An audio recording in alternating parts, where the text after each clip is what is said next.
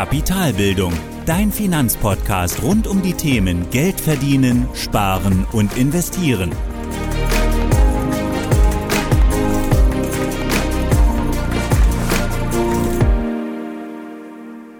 Hallo und willkommen zu einer weiteren Folge meines Podcasts.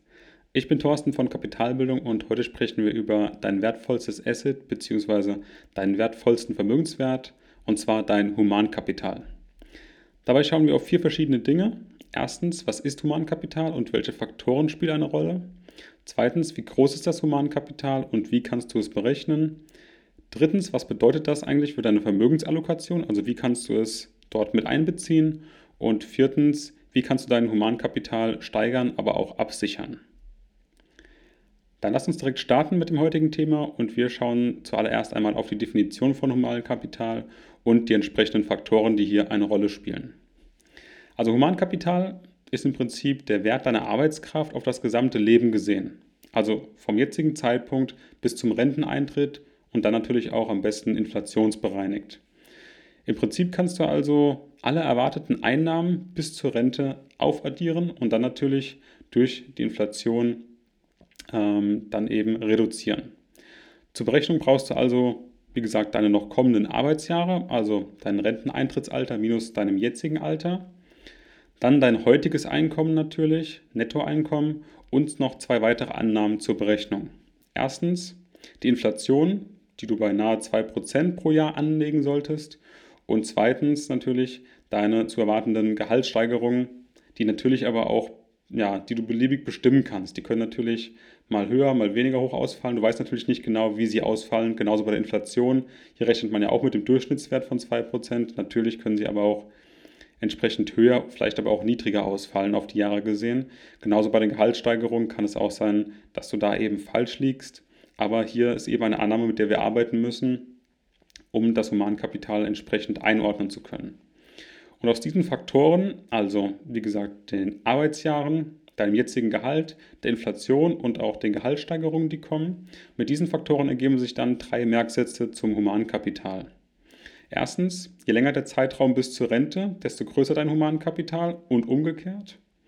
Zweitens, je höher dein jetziges Gehalt, desto größer ist dein Humankapital und umgekehrt. Und der dritte Merksatz, je größer dein zu erwartender oder deine zu erwartenden Gehaltssteigerungen, desto höher ist dein Humankapital und umgekehrt. Zusammengefasst kann man also sagen, für die Definition Humankapital ist das Geld, das du bis zum Renteneintritt verdienen wirst, voraussichtlich. Und manchmal wird Humankapital auch Humanvermögen genannt. Und genau das ist es auch, nämlich ein Vermögenswert in deiner finanziellen Vermögensbetrachtung. Aber wie groß ist eigentlich das Humankapital? So in der Regel, also mit, mit welchem Wert kannst du rechnen und wie berechnest du das Ganze eigentlich? Und wie groß das Humankapital ist oder wie wertvoll das Humankapital in Zahlen ausgedrückt eigentlich ist, das hängt natürlich von dir und deinen genannten Faktoren ab. Wir machen jetzt mal ein Beispiel und nehmen an, eine Person ist 30 Jahre alt und der Renteneintritt erfolgt mit 67 Jahren. Das heißt also, die Person hat noch 37 Jahre zu arbeiten und bezieht bis dahin seine Einnahmen aus ihrer Arbeit als Angestellte oder als, an, ja, als angestellte Person. Zum jetzigen Zeitpunkt verdient sie mit 30 Jahren 2300 Euro netto im Monat. Das ist quasi das jetzige Gehalt. Und als Gehaltssteigerung nehmen wir an, dass diese Person es immer schafft, auf die Jahre gesehen im Durchschnitt die jährliche Inflation auszugleichen. Und bei der Inflation rechnen wir, wie eben gesagt, mit 2%. Also heißt das, dass die Person auch jährlich diese Gehaltssteigerung von 2% im Durchschnitt bekommen wird. Also quasi die Gehaltssteigerung genau die Inflation ausgleichen zur Vereinfachung der Rechnung. Das heißt also, bei 37 Jahren Arbeitszeit kommen wir somit auf ziemlich genau eine Million Euro Humankapital, also 2300 Euro mal 12 mal 37 sind etwas über eine Million Euro. Und das ist im Prinzip das Humankapital, also die zu erwartenden Einkünfte bis zum Renteneintritt. Das heißt aber auch, dass die Arbeitskraft, dass dieser, dieser Mensch im Prinzip als Arbeitskraft diesen Wert hat, also nahe eine Million und das in den nächsten 37 Jahren genau mit dieser eine Million Euro zu rechnen hat, dass man das eben auch genauso mit einbeziehen kann in die Rechnungen. Übrigens gibt es hierzu zu der Rechnung auch einen Humankapitalrechner von Finanzfluss. Den verlinke ich dir in meinem Blogbeitrag. Kannst du gerne mal reinschauen, kannst ähm, mit den verschiedenen Werten rumspielen, verschiedene Werte einstellen und mal schauen, auf welche Werte du kommst und wie groß auch dein Humankapital ist, um mal ein Gefühl dafür zu bekommen. Aber es ist nicht selten so, dass man hier schnell in Richtung siebenstellige Summe geht, also schnell eine Million Euro zusammen hat. Natürlich je nachdem, mit welchen Gehaltssteigerungen man rechnet und wie lange man noch zu arbeiten hat, logischerweise. Fakt ist aber, ganz klar, davon bin ich überzeugt, dass dieser Wert wohl für die allermeisten Menschen, gerade wenn man noch lange zu arbeiten hat, der wohl größte Vermögenswert in der gesamten Vermögensbetrachtung darstellt.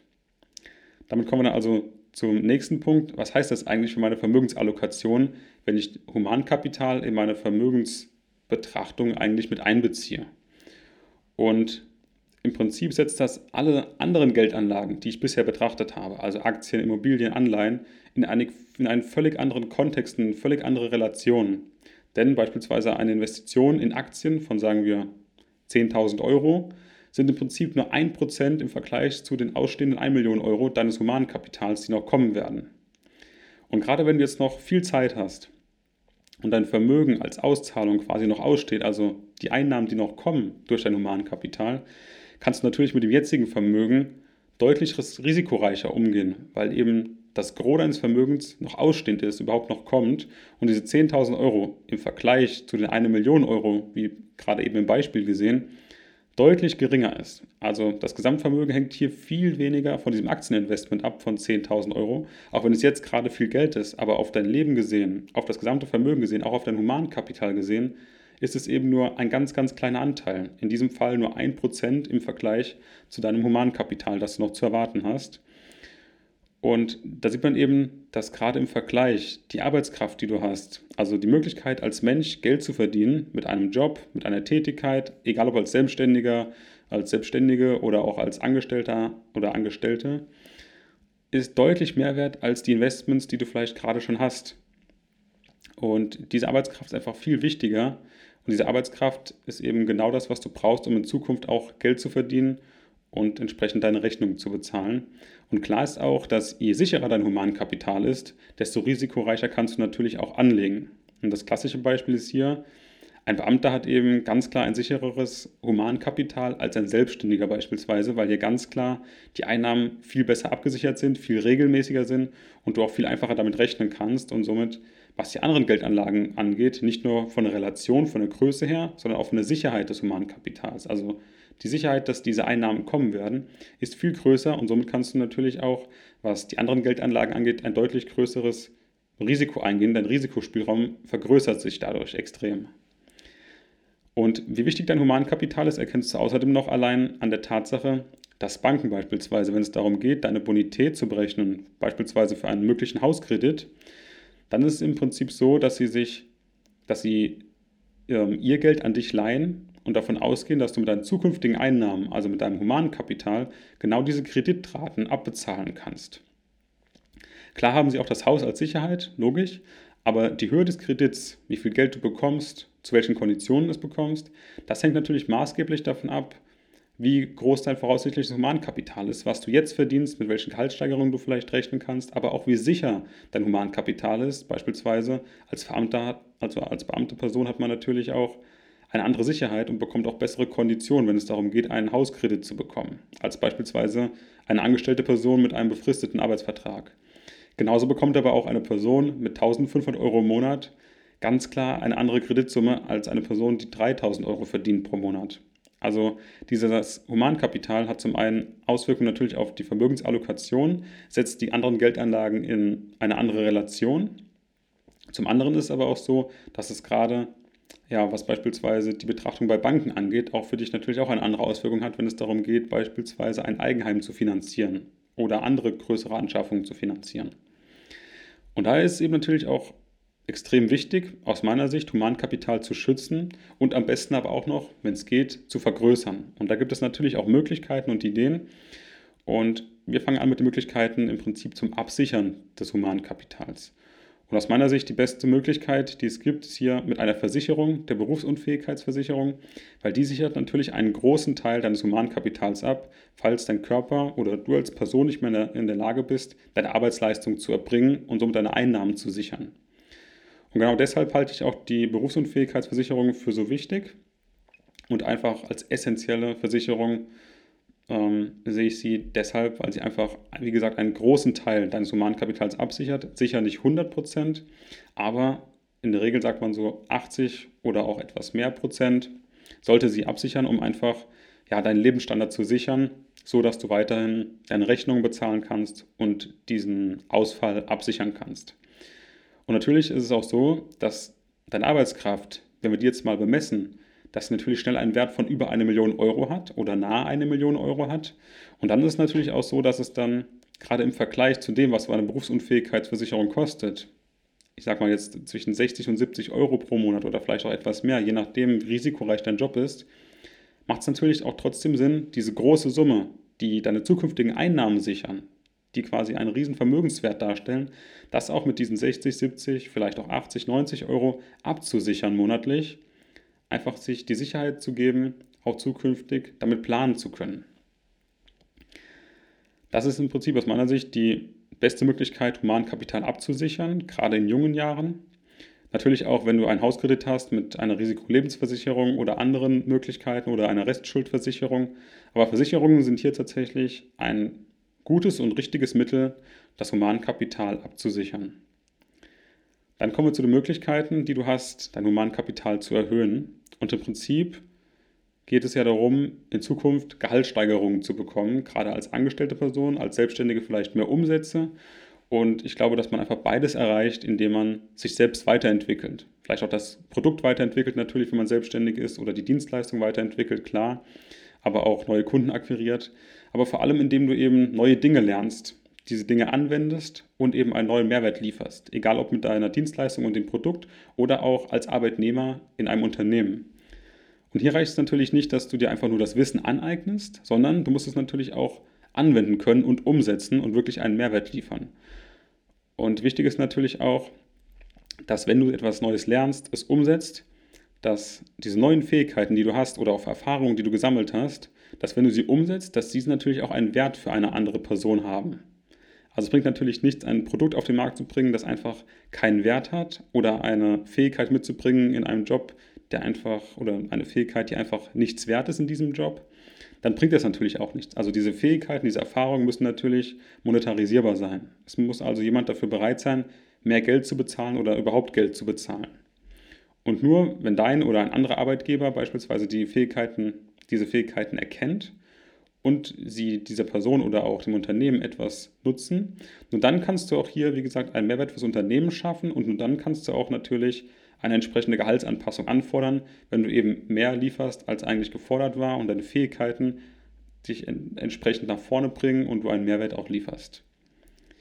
Und Möglichkeiten ja, für etwas Neues oder für neues Wissen, die sind natürlich unbegrenzt. Also es gibt so viele Formate, es gibt natürlich ganz klar die Ausbildung, ähm, die Schule fängt damit schon an, die Ausbildung, es gibt verschiedene Studienfächer, es gibt natürlich aber auch Weiterbildung, es gibt den Meister, den Techniker, es gibt ähm, Fachwirte bei der IHK, es gibt Seminare, Coachings, Bücher, Podcasts, YouTube-Videos, Tutorials und so weiter. Also von A bis Z ist wirklich alles dabei.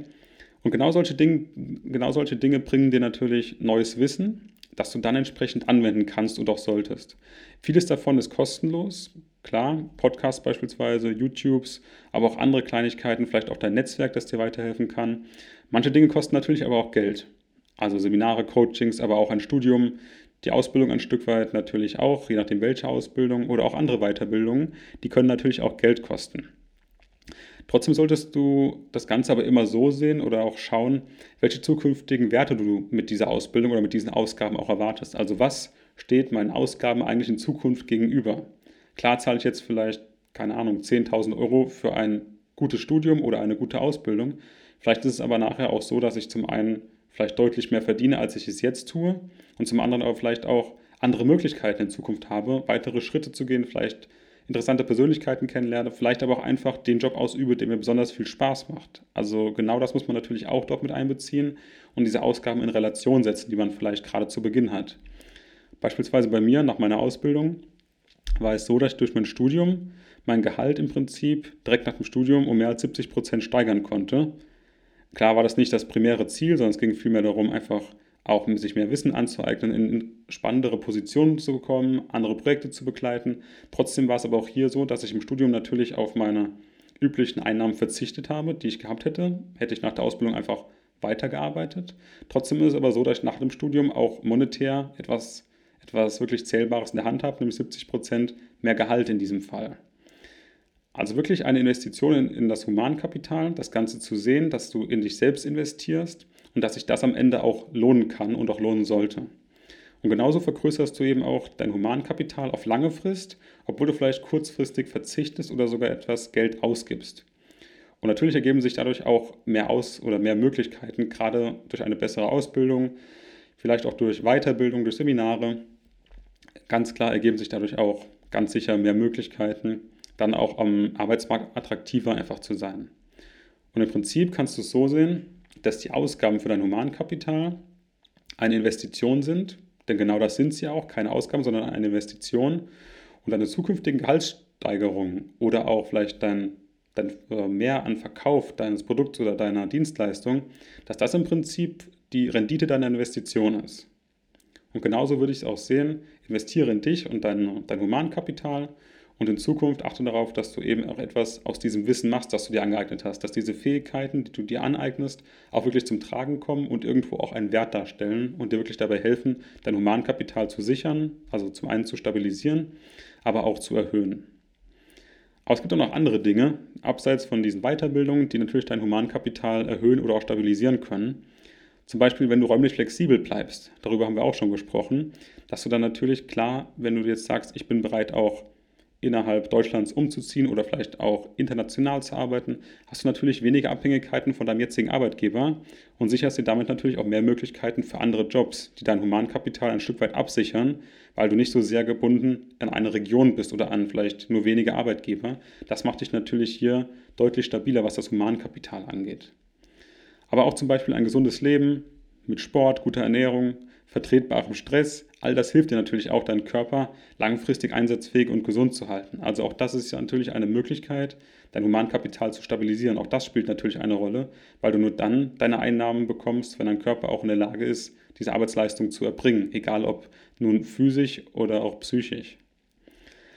Außerdem gibt es natürlich noch Nebentätigkeiten, die dir weitere Einnahmen bringen können oder auch dein Netzwerk, das du hast. Also die Menschen, die du kennst, die dir auch vielleicht Möglichkeiten aufzeigen, vielleicht auch Möglichkeiten selbst anbieten. Vielleicht kennst du jemanden, der ein eigenes Unternehmen hat oder auch eine kleine Firma, in der du arbeiten kannst. Also auch hier ergeben sich natürlich Möglichkeiten, vielleicht an einen besseren Job zu bekommen oder einen besseren Job zu kommen, vielleicht auch selbst zu gründen, vielleicht aber auch selbst eine Idee zu verwirklichen.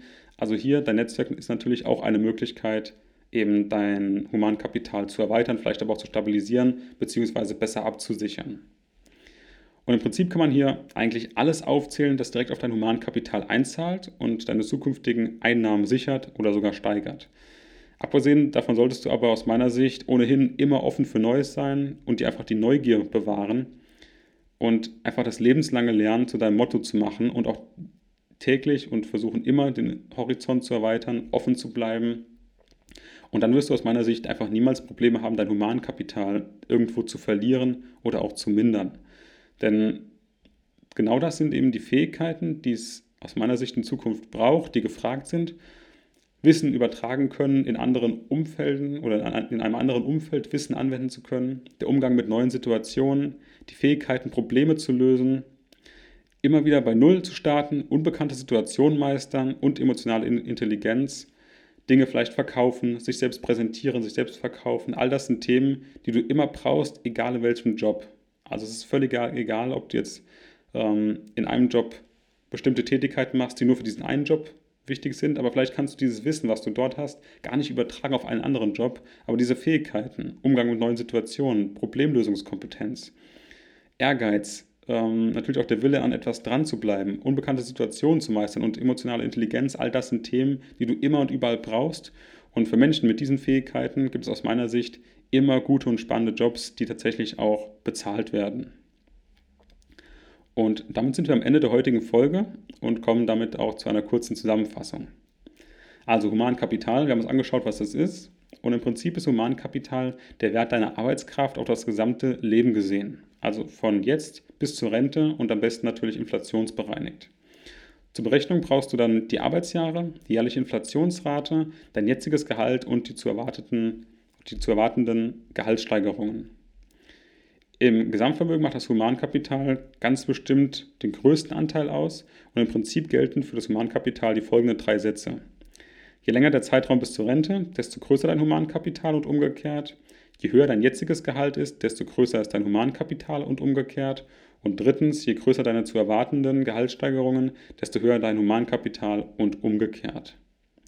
Und daher solltest du es möglichst schützen und wenn möglich auch ausbauen.